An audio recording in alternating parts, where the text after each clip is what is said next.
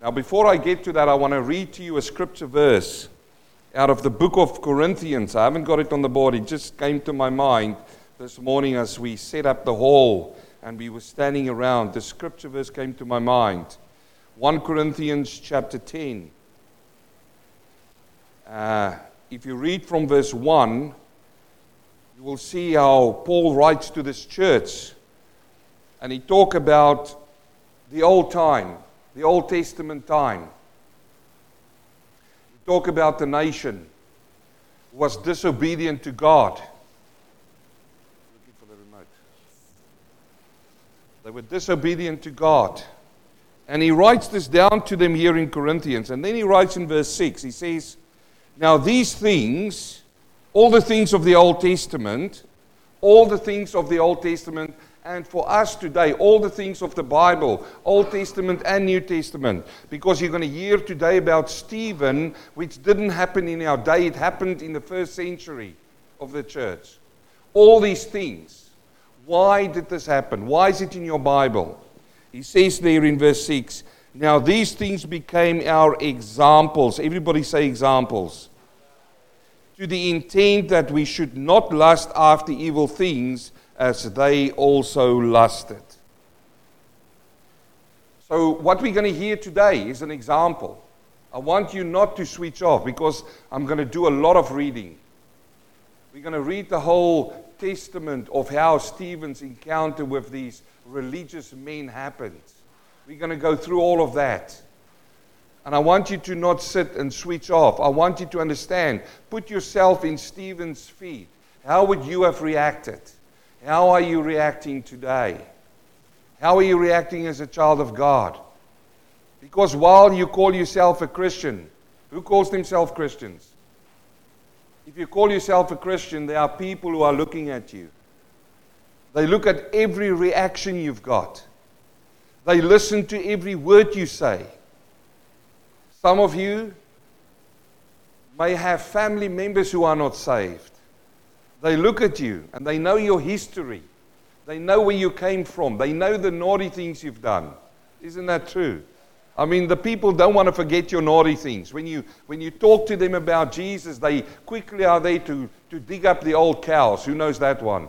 The old dead cows. They dig them up and they throw them in front of you. And you call yourself a saved child of God, blood washed Christian. Everybody's listening to what you're saying at your workplace. People will look at you and they will see that you are different. You don't partake in all of the things that the world do. You don't partake with all of your work friends. And when they come together and when they tell these dirty jokes and everything and you walk away, they look at you, they take notice. The world is aware of what's going on. Why is the world aware? Because the world are seeking. Every person, you and I, were born with a void inside of us. And that void is seeking God. It is seeking God. Some people are using different methods to fill that void, but the only one that will fill you and make you whole again, W H O L E, whole again, is God Himself. So, whilst the world is seeking, they're looking at you, and you are looking whole to them, they will be listening to what you're saying. They will be looking how you react in difficult times. And here we've got an example today. I want you to listen to this example. So, the theme for today is you always resist the Holy Spirit. The Holy Spirit is God. The Holy Spirit is a person, it's not a wind. If you say you've got a relationship with Jesus Christ, then you have a relationship with the Father, which is God the Father, God the Son, and God the Holy Spirit. So the God the Holy Spirit is in this room today. The Bible says He lives inside of us and He's with us. So if you come in here today and you haven't got the Holy Spirit inside of you, and He's not with you because you haven't received Him at the cross, you are walking in where He is present. And today, He's going to speak through this South African accent man. He's going to bring life to these words, and the Holy Spirit is going to speak to you personally. To you personally. Now, some of you might decide to switch off. Some of you might sit here and go, is he going to go 40 minutes, 45, or 40, or 53 minutes? If that is you, the Holy Spirit will not be able to come in and work with your mind and your heart. And then you can write these words upon your head today. You are resisting the Holy Spirit. And you will see this is a watershed time for the nation of Israel, for the Jew. This year is a critical time. Critical time for the Jewish nation. What are you going to hear today? Because they've already resisted the Father, they've already res- resisted the Son by killing him. And now it's going to come in the third part where they're going to resist the Holy Spirit. And we see already what's happening in the world as we see that. So, the definition for a watershed is a critical point that marks a division or a change of course a turning point, a watershed in modern America. I should have taken that out. I know there's a watershed going on in America, but the definition here is a division and a change of course. And if you remember the key verse in the whole book of Acts, which I've been talking to you for so many months now, is Acts chapter 1, verse 8. And we see up to this point that all of the preaching is happening in Jerusalem. Who are they preaching to in Jerusalem? To the Jews. But this verse says, You shall be my witness, which is the word martyr, which means you will die for me in Jerusalem and in all Judea, and then in Samaria and to the ends of the earth. This is what Jesus told them. But for them now, they went back into their old habit. They went back to the synagogue, to the synagogue, to their own people. They weren't sitting there with a ministry plan to reach the ends of the earth, to reach the South Africans, to reach the Indians, the Chinese, the Australians, the New Zealanders. They didn't have that in their minds. Did I miss one of the, the Italians? I, I missed the Italians. Oh, okay. the Philippines. But how do we get this message, the gospel message, out to the rest of the world if they are only going to preach it to the Jews? You see, uh, Paul said this. He said, Jesus said this to the Jew first and then to the Gentile. Never forget that. To the Jew first, then to the Gentile. The Jew first, the Gentile. Can all the Jews put up their hands in this place? No. I didn't think we had one Jew in our, in our midst. And let me also say, I do not believe in replacement theology. You didn't all of a sudden become a Jew when you got saved. No, no, you became a blood washed child of God. Are you that? Again, let me just say again there are only two kinds of people in the world. You say, oh, come on, preacher. What about all of these different nations? You just named them. What is those two kinds? You either are a disobedient child and your father is Lucifer, the Satan himself, or you are an obedient child of God. You've only, got one or two fathers. Let's name it as it is. I know there's people who's hearing it online if it's still on. And people get offended by that. You are either obedient to Christ and then God is your father, or you are disobedient to this Bible, to this whole message, to Jesus Christ. You call yourself, but if you're not born again, then your father is Satan himself. That's what the Bible teaches. I better get into Acts before I go into another message. So let's get into Acts chapter 6. He says there in verse 8, and Stephen, full of faith and power, did great wonders and signs among the people. Again, he's doing signs because they are working with Jews Jews are looking for a sign, the Greeks are looking after wisdom. So he's doing miracles and signs even through Stephen. Then there arose some from, which is called the synagogue of the freedmen, the Cyrenians, the Alexandrians, and those of Cilicia. That's, that's, by the way, where Paul came from.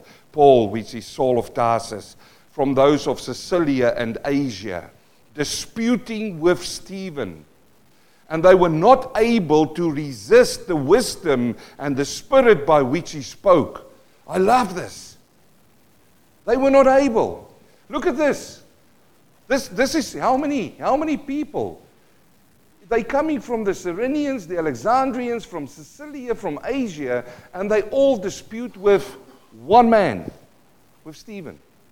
And by the way, Stephen is a deacon. He's not even an elder. He's not even an apostle. He's a deacon. You remember previous last week? They said, Let's choose seven men amongst you who is full of the Holy Spirit. Yes? Full of power and of wisdom. Yes? That's who he was chosen. So Stephen is here. And now these men came out and they dispute with him. They came up against him. But he was full of faith and power. I wanted to say they are in for a hiding if he's full of faith and full of power. Amen? Because Jesus said you will receive power when what happens? When the Holy Spirit comes upon you. So they've got to do here with one man. Listen to me. Full of the Holy Spirit. The Holy Spirit. And it says here, and they were not able to resist him and the, for the wisdom and the spirit by which he spoke. And this is just making it through what Jesus said. You remember when Jesus said to his disciples in Luke 12, verse 11, He says, Now when they bring to you in the synagogue and the magistrates and the authorities, do not worry about how or what you would answer or what you would say. Do not worry about these things. Why? For the, the Holy Spirit will teach you in that very hour what you ought to say. Look at Stephen. They're bringing him, that you're going to see in the next verses, all these people come upon him and they couldn't resist him. Why? Because of the wisdom and the spirit by which he spoke. So Jesus was correct in what he said, isn't it? Brothers and sisters, your faith needs to grow by what you're hearing right now. This is not just words on a piece of paper. Jesus said the Holy Spirit will teach you. The Spirit wasn't poured out then but now he was. And Stephen is full of the Holy Spirit. Then they secretly induced men to say, We have heard him speak blasphemous words against Moses and of God. And they stirred up the people, the elders and the scribes, and they came upon him, seized him, and brought him to the council. You see? The council. They also set up false witnesses who said, This man does not speak, uh, cease to speak blasphemous words against the holy place and the law. You see, they couldn't resist him. They couldn't. So, what do they have to do? Now they have to bring in, uh, uh, stir up people to bring in false accords against him. They need to come and lie about. They induced men to say this in secret, to say that he's blasphemous against Moses, against God, and against the holy place and the law. He was preaching the gospel. But they couldn't resist this. You see, this is the same today. You hear some people and you talk to them, and they will, they will just bring up their church. Oh, it's such a holy place and such a holy mega church. And you dare you say anything against that church? Dare you bring any negative thing against that church? Then you're speaking against the anointed. Have you heard that? No, brothers and sisters, the Bible says we need to taste every spirit. We need to taste them. But he didn't taste that. He was just telling them what Jesus said about the holy place. What did Jesus say? He said, This place will be broken down. Didn't he say that? What about the law? When Jesus Christ died, the sacrifices stopped. Why? Because he was the total sacrifice for us. No longer did you have to kill an animal to cover the sins. This was washing away our sin. So, this is the account. For we have heard him say that Jesus of Nazareth will destroy this place. Well, and change the customs which Moses delivered to us. And all who sat in the council looked steadfast at him, and they saw his face as the face of an angel. Can you see that? Have you ever wondered how that must have looked? Have you ever wondered, have you ever seen in the books when they show angels and they filter the faces and it looks so beautiful? And you look at the angel faces and you say, Oh, that's so beautiful. Do you think that is what this was? No. I want to suggest to you, no, it's not how he looked outwardly, but the peace that was on his face. And we need to learn something here. You see, when he says the face of, of an angel, they couldn't see any fear in his face. They couldn't see any worry or anger in his face. He was standing in front of them. He was disputing with them, and you couldn't read anything. You couldn't, they threw so much stuff back at him, and you couldn't see him becoming upset about it. This is critical for me. You know, I see over the years sometimes you know, even, even sometimes when people go out on street evangelism or some person stands up on a TV program and they, they defend, they try to defend the faith and somebody's in their faces. I see so often that children of God get upset. I see so often that they shout back at them. I see so often that children of God get angry and then they try to find excuses and they say, oh, the Bible says get mad but do not sin. I know that's what the Bible says, but look at your circumstances. Look what the world is looking at. The world is looking at you, not at the other person. The world's not looking at all of those people who bring the accusation. They are looking at Stephen. This is important for me. He was at peace.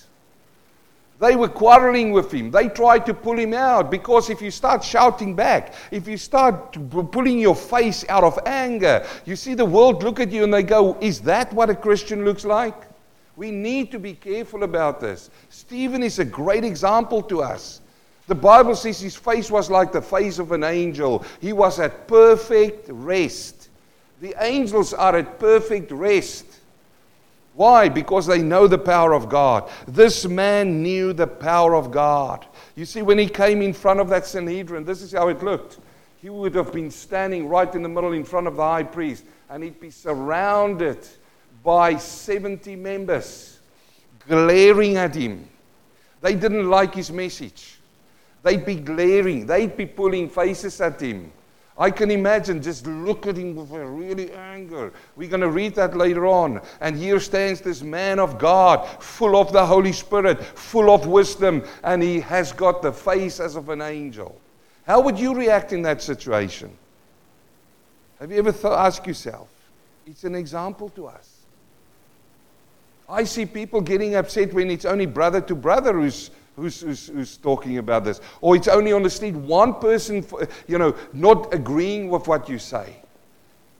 We don't want the world to agree with us. We want the world to hear the gospel.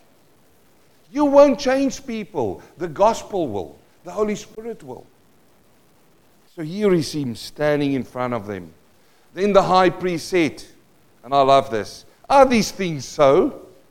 And he said, Brethren and fathers, listen. The God of glory appeared to our father Abraham when he was in Mesopotamia, before he dwelt in Haran. And he said to him, Get out of your country, from your relatives, and come to the land that I will show you. They ask him a very tricky question here. Have you noticed? They ask him this question Are these things so? They brought the false accusations. Now, if he said yes, then he's admitting to blasphemy. If he said no, then he's rejecting Jesus.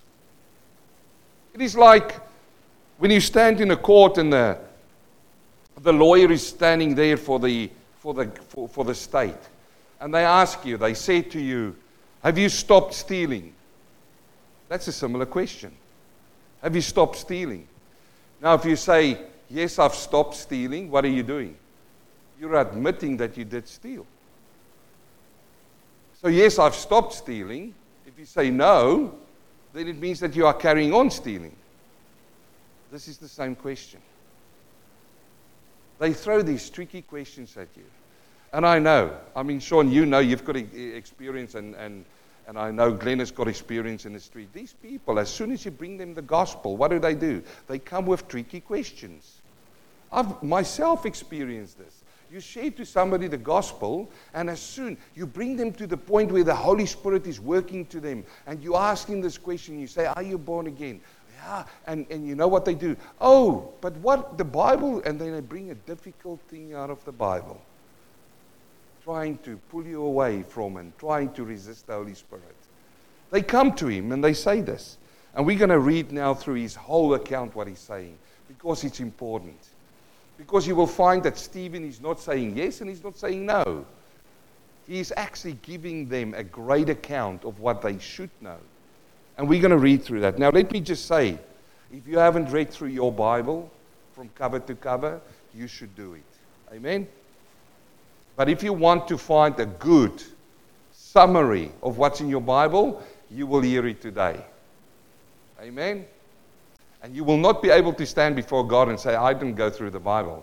And let me also say, this is not in depth. So each one of these, I can actually start preaching sermons. I can keep us busy for a year just on what Stephen has said.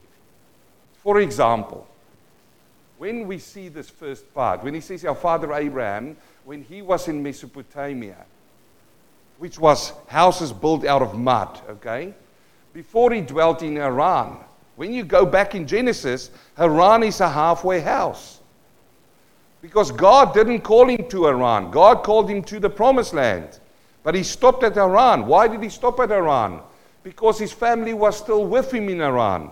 But God said to him, Get out of your country and out of your relatives, your family, and come into the land that I will show you. But when he packed up in Mesopotamia and he went, who went with him? His father. So he didn't get out away from his father. So God stopped him in Haran. So some many times you are in a situation where you're praying for something and God says, I will take you from there to there. But between these two things, there's something that needs to change with you. And if it's not going to change, you're going to stay at Haran until they change before you come into the blessing of God that he wants for you at that point in time. I should preach that sermon one day, John. But there's a sermon in itself, a mini sermon, Glenn. You see, so many times we pray for that, and God gave us, and we say, Well, God gave us, He wants to take us there, but you are stuck. You need to go back and say, Lord, what is holding me back? It may be a habitual sin you are doing, it may be a bad habit you are still sitting in. And God says, I've got all of this growth for you here. You sit over here and you say, Lord, why are all of those people growing so much? And it's just because there's stuff in your life which you need to sort out with the Holy Spirit before you go there. Look at the next verse because it says it there. Then he came out of the land of the Chaldeans and dwelt in Haran. He dwelt there. He didn't just pitch his tent, he dwelt there. There was a time. And from there, when his father was dead, he moved him to this land in which you now dwell.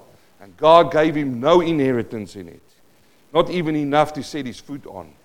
But even when Abram had no child, he promised to give him to him for a possession and to the descendants after him. But God spoke in this way that his descendants would dwell in a foreign land and that they would bring them into bondage and oppress them for 400 years.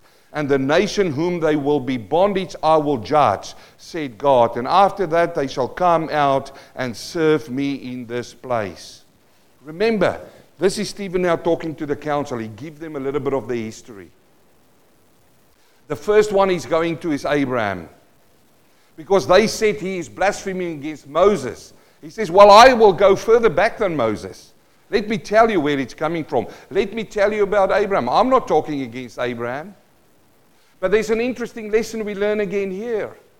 You see, when he says, And the nation to whom they will be bondage, I will judge. And we saw this. Every time God wanted to punish his nation, Israel, what did he do? Did he zap from heaven out, which he could have done? No, no, he uses another nation to punish them, to oppress them, to take them captivity. And then when the nation cries out, Lord, help me, and they feel this and they realize who God is, what happens? God goes back and he punishes that nation which he used to punish his people. Let it not be forgotten about that. I've had a man during the week who asked me that question in Revelation. He says, God is using these people to do his work, but then he punishes them. Why? That's how God works. You will not touch the apple of God's eye, which is Israel. And then he says in verse 8, then he gave them him the covenant of circumcision. To whom did he give the covenant of circumcision? To Abraham. To Abraham. He didn't give it to us for the church today. No, no, this was in the flesh. And so Abraham begot Isaac and circumcised him in the eighth day. So in our day, we are circumcised by the heart, not by the flesh. And Isaac begot Jacob, and Jacob begot the 12 patriarchs. And the patriarchs became envious and sold Joseph into Egypt. But God was with him, and somebody shout hallelujah. But God was with him. I love the word but, sharp contrast. They were envious. They sold Joseph. You know the story. And what happened? But God was with him and delivered him out of his troubles and gave him favor and wisdom in the presence of Pharaoh, king of Egypt. And he made him governor over the Egypt and all his house. I mean, my sister, you were praying this morning, you were asking for God, you were asking for prayer in your, in your circumstances. You should have this verse and go back and pray and say, Lord, thank you. But God was with him and he delivered him out of all of his troubles and gave him favor and wisdom. Doesn't matter how big your problems is, if God is with you, he will deliver you out of your problems. He will teach you a lesson in them. He will. And you may have to go a longer time in that troubles until you learn the lesson. Let it be known. It's not as if God doesn't know what's going on, He knows. And He knows how you're going to react. The only reason why He keeps you there is for you to see how you react in that. Now, a famine and a great trouble came over the land of Egypt and Canaan, and our fathers found no sustenance. But when Jacob heard that there was grain in Egypt, he sent out his fathers first. And the second time Joseph was made known to his brothers, and Joseph's family became known to the Pharaoh. Then Joseph sent and called his father Jacob and all his relatives to him, 75 people. So Jacob went out to Egypt and he died, and our fathers, they also died. And they were carried back to Shechem and laid in a tomb that Abram bought for a sum of money from the sons of Hamor, the father of Shechem. But when the time of the promise near, drew near, which God has shown Abraham, the people grew and multiplied in Egypt till another king arose who did not know Joseph. I love these two passages here. The first one knew Joseph, the second one didn't know Joseph. This man dealt treacherously with our people and oppressed our forefathers, making them expose their babies so that they might not live. At this time, Moses was born and was well pleasing to God, and he was brought up in his father's house for three months. But when he was sent out, Pharaoh's daughter took him away and brought him up as her own son. And Moses was le- le- learned in all the wisdom of the Egyptians and was mighty in words and deed. Now, when he was 40 years old, it came into his heart to visit his brethren and the children of Israel and seeing one of them suffer wrong, he defended and avenged him who was oppressed and struck down, uh, down the Egyptian. For he supposed that his brethren would have understood that God would deliver them by his hand. But they did not understand. It's the same today. Jesus Christ came to deliver you from sin, but there's so many people who still do not understand that. They still want to work to get their sin delivered from. Jesus came to do that. And the next day he appeared to two of them as they were fighting and trying to reconcile them, saying, Men, you are brethren. Why do you wrong one another? But he who did his neighbor wrong pushed him away, saying, Who made you the ruler and the judge over us? Do you want to kill me as you did the Egyptian yesterday? Then at this saying, Moses fled and became a dweller in the land of Midian where he had two sons. And when 40 years had passed, an angel of the Lord appeared to him in a flame of a fire of the bush. Is that a capital or a small letter? It's a capital letter. Who was that? That was Jesus who appeared to him. Jesus appeared to him. There's another message there. And, and he appeared to him in the flame of a bush in the wilderness of Mount Sinai. When Moses saw it, he marveled at the sight. And as he drew near to observe, the voice of the Lord came to him, saying, I am the God of your fathers. If you want to have a fantastic, great sermon about the name of God, go and listen two weeks ago when my brother Oral preached a sermon in this place. Fantastic sermon about that name. It's a wonderful name. It only belongs to God. He says, I am the God of, of your fathers, the God of Abram, the God of Isaac, and the God of Jacob. And Moses trembled and dared not look. This is so fantastic, man. I don't know about you, but I love it when you just read through the word. Then the Lord said to him, Take your sandals off your feet, for the place you stand on is holy ground. I've surely seen the oppression of my people who are in Egypt. Who saw that? God saw the oppression of his people. If you're sitting here today and you say, I'm praying, but Lord, where are you? He sees. He sees his children. He says, I've seen the oppression of my people who are in Egypt. I've heard their groaning, and I've come down to deliver them. I've come down to deliver them. And now come, I will send you to Egypt. This Moses, whom they rejected, saying, Who made you the ruler or the, and judge? Is the one God sent to be a ruler and a deliverer by the hand of the angel who appeared to him in the bush. He brought them out after he had shown wonders and signs in the land of Egypt and the Red Sea and the wilderness 40 years.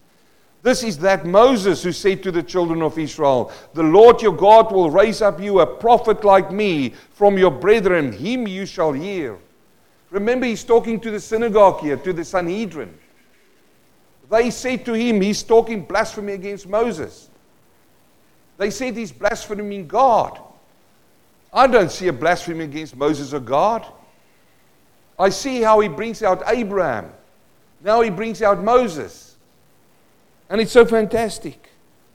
But he says this verse, this is a key verse, verse 37. It's a key verse. You need to underline it in your Bible because this is a pivotal point in that conversation with these men. He says, This is that Moses who said to the children of Israel, The Lord your God will raise up for you a prophet like me. Okay, look at this now. Is that capital or small letter? Who's that? Jesus.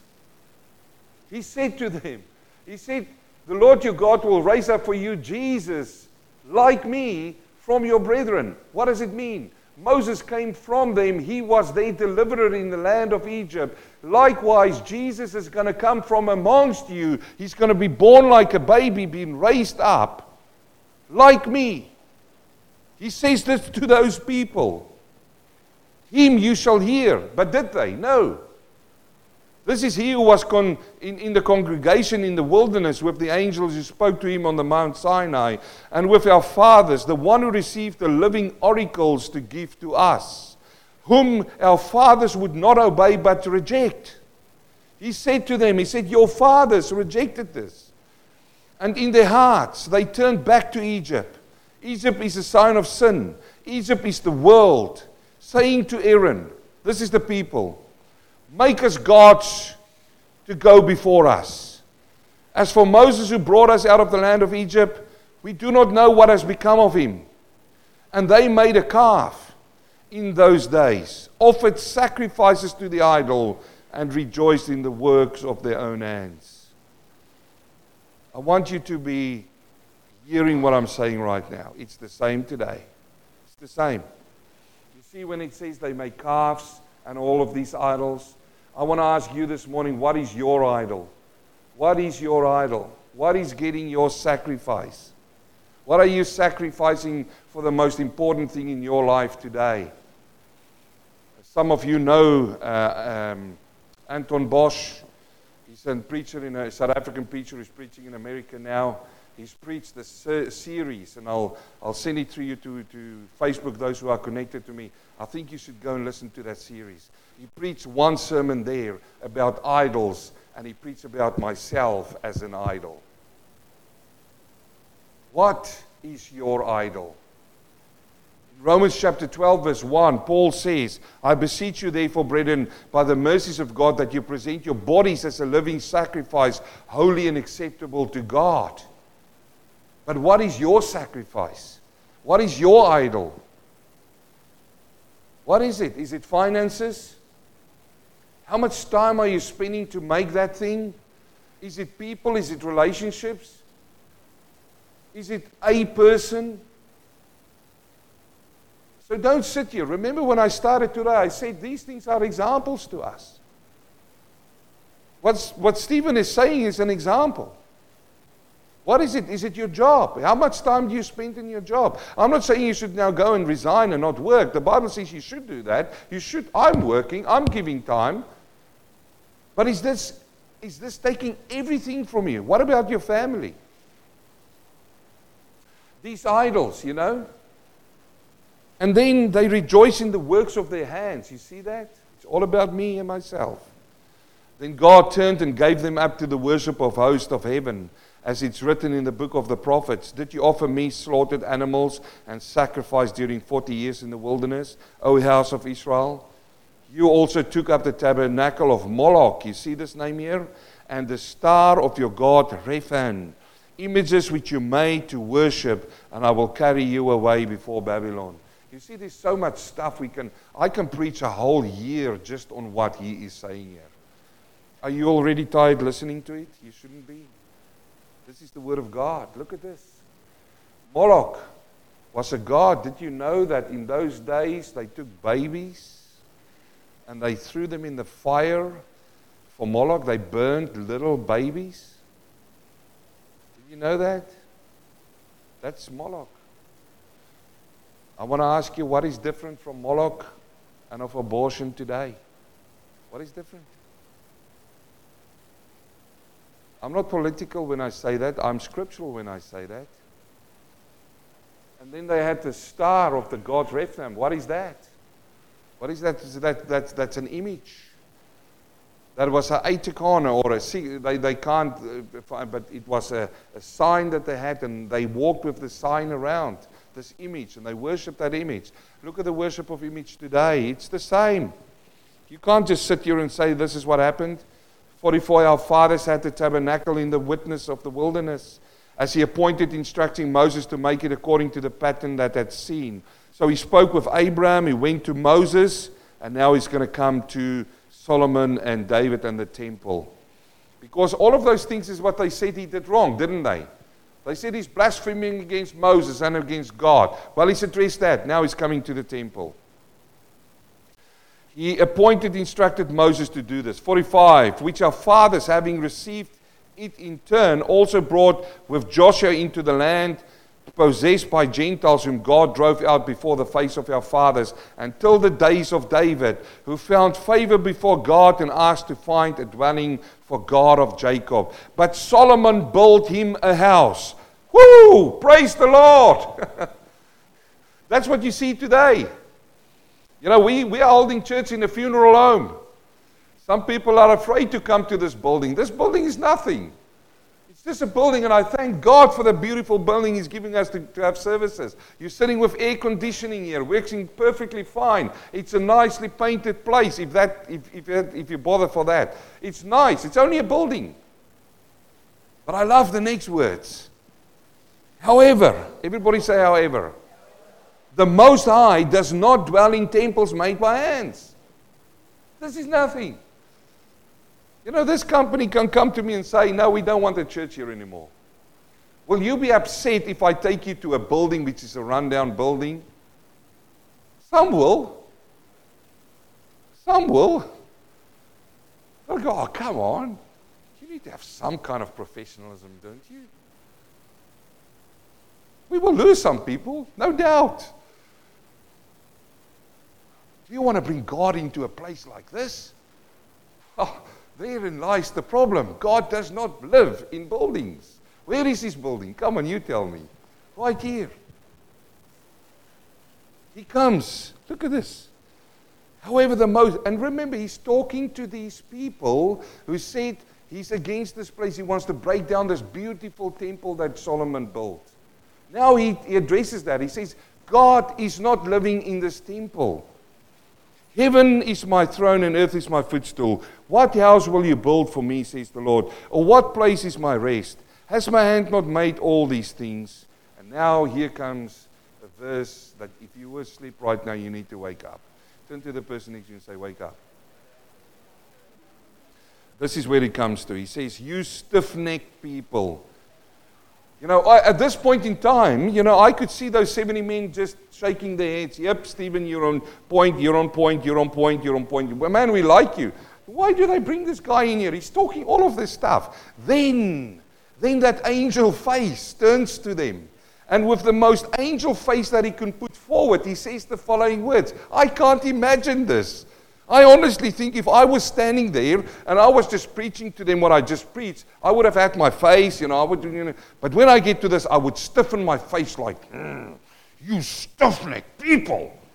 You know, your lips get a little bit stretched in. That, I think that's what I would do. But this angel face, this face that everybody should love, this at rest, at peace, turn to them. In the same words, he says, You stiff necked and uncircumcised in heart and ears, you always resist the Holy Spirit as your fathers did. That's an indictment against those people. Let it be known, it is an indictment to every single person who hear the preaching of the gospel and resist the Holy Spirit. Whether you like the building, whether you like the angel faced preacher or not, if you hear the gospel of God being preached to you and your ears get it in, your ears needs to be circumcised to be able to hear the gospel and to respond to it. You need to be able to circumcise in the heart so that you receive the gospel. And I tell you over the years that I've preached this word, for some this is a too hard message to bear.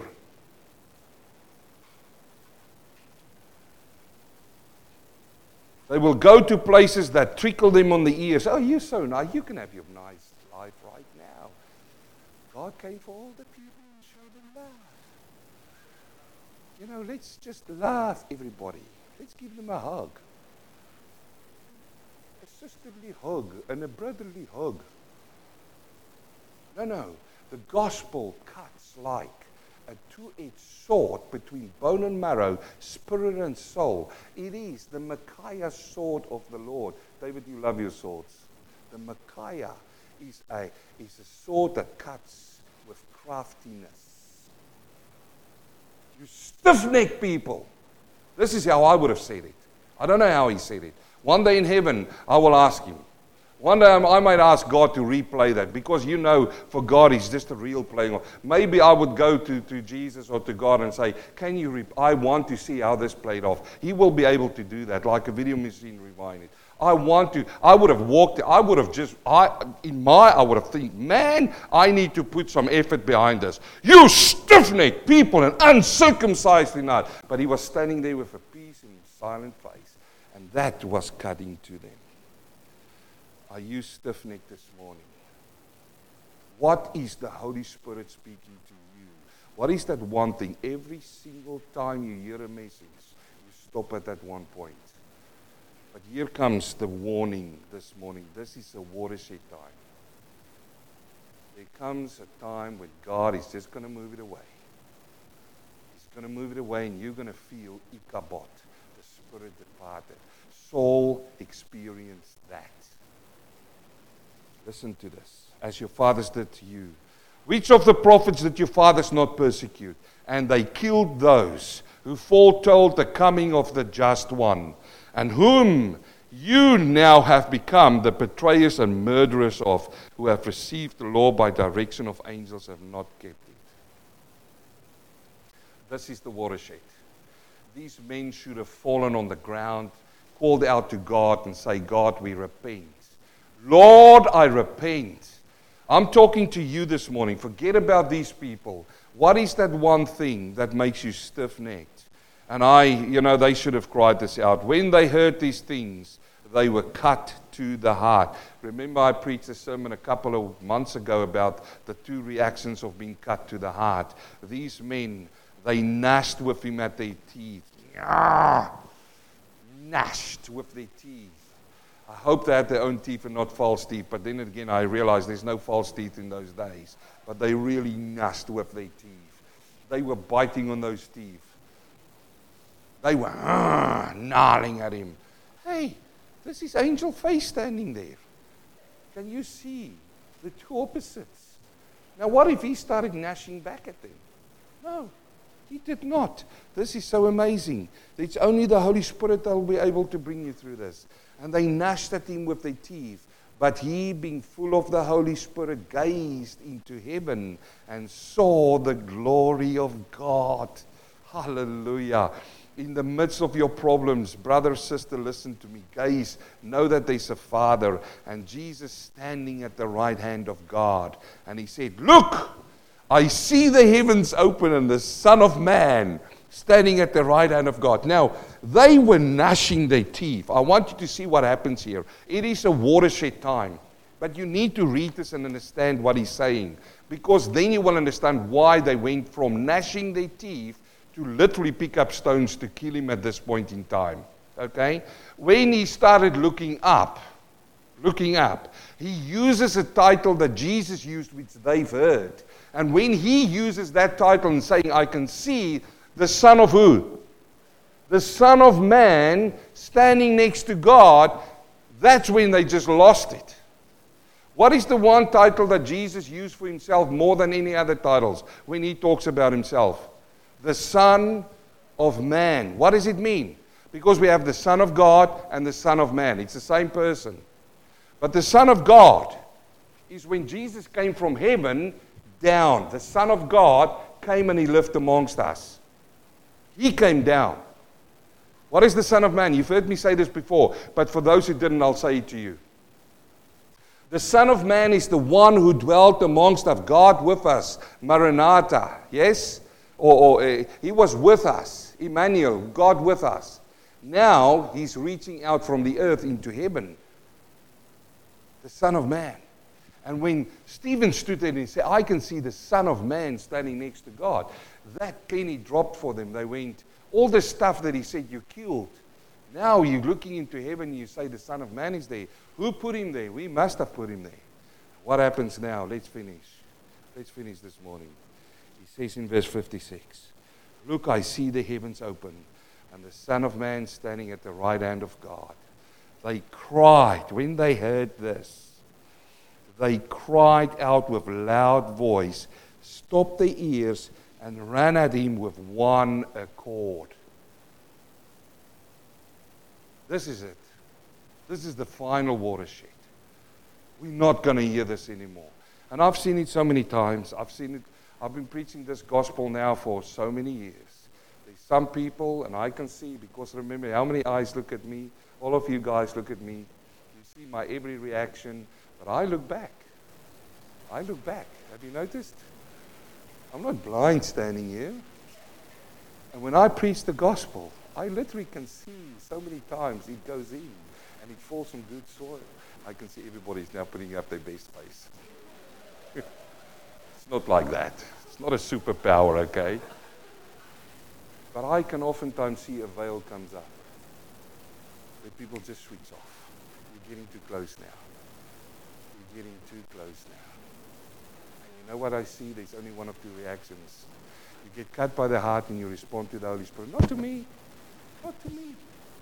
I shock so many people when I say to them, and I'm not building a church to get you people to come here and follow me. If you follow me, you're in error. Absolutely. If you come here to listen to this South African accent every time, and you say, Oh, I love the South African accent. Oh, well, good. There's so many South Africans. Listen to them. You come here to hear the gospel and to grow in the spirit. That's your reaction. But I've also seen those who cut by the heart walk out these doors, or the doors where we preach the gospel, and you never see them again. And when you get to them, they've oh, got all of these stories, and you realize that day when I preached that sermon, I could see the veil coming up. And you know what? You are resisting the Holy Spirit. And let me tell another word which might offend you. You are stiff necked. You're offending me right now. I hope so. I hope I'm offending you. Oh, but the gospel is the gospel of love. You should, you should do this in love. I am. I'm, do you want me to have an angel face? I can say it with my angel face. Look at me. I did shave this morning. Or I can say it with a really angry face. You are a stiff necked people! Which one will grab to your heart? None of those It is the Holy Spirit. It's not my performance. If you come here for my performance, you are missing the boat. You are missing the train. Now listen. He says, Look, I see the heavens open, and they stop the ears. And now it happens, and they cast him out in the city and stoned him. And the witness lay down there close at the feet of a young man named Saul. You remember? I said where Saul came from. He was one of those groups. And no doubt Saul saw this whole thing playing off. In fact, if you read right through all of Saul's writings in his letters, he refers so many times back to this sermon that Stephen preached. and they stoned Stephen as he was calling on God, saying, Lord Jesus, receive my spirit.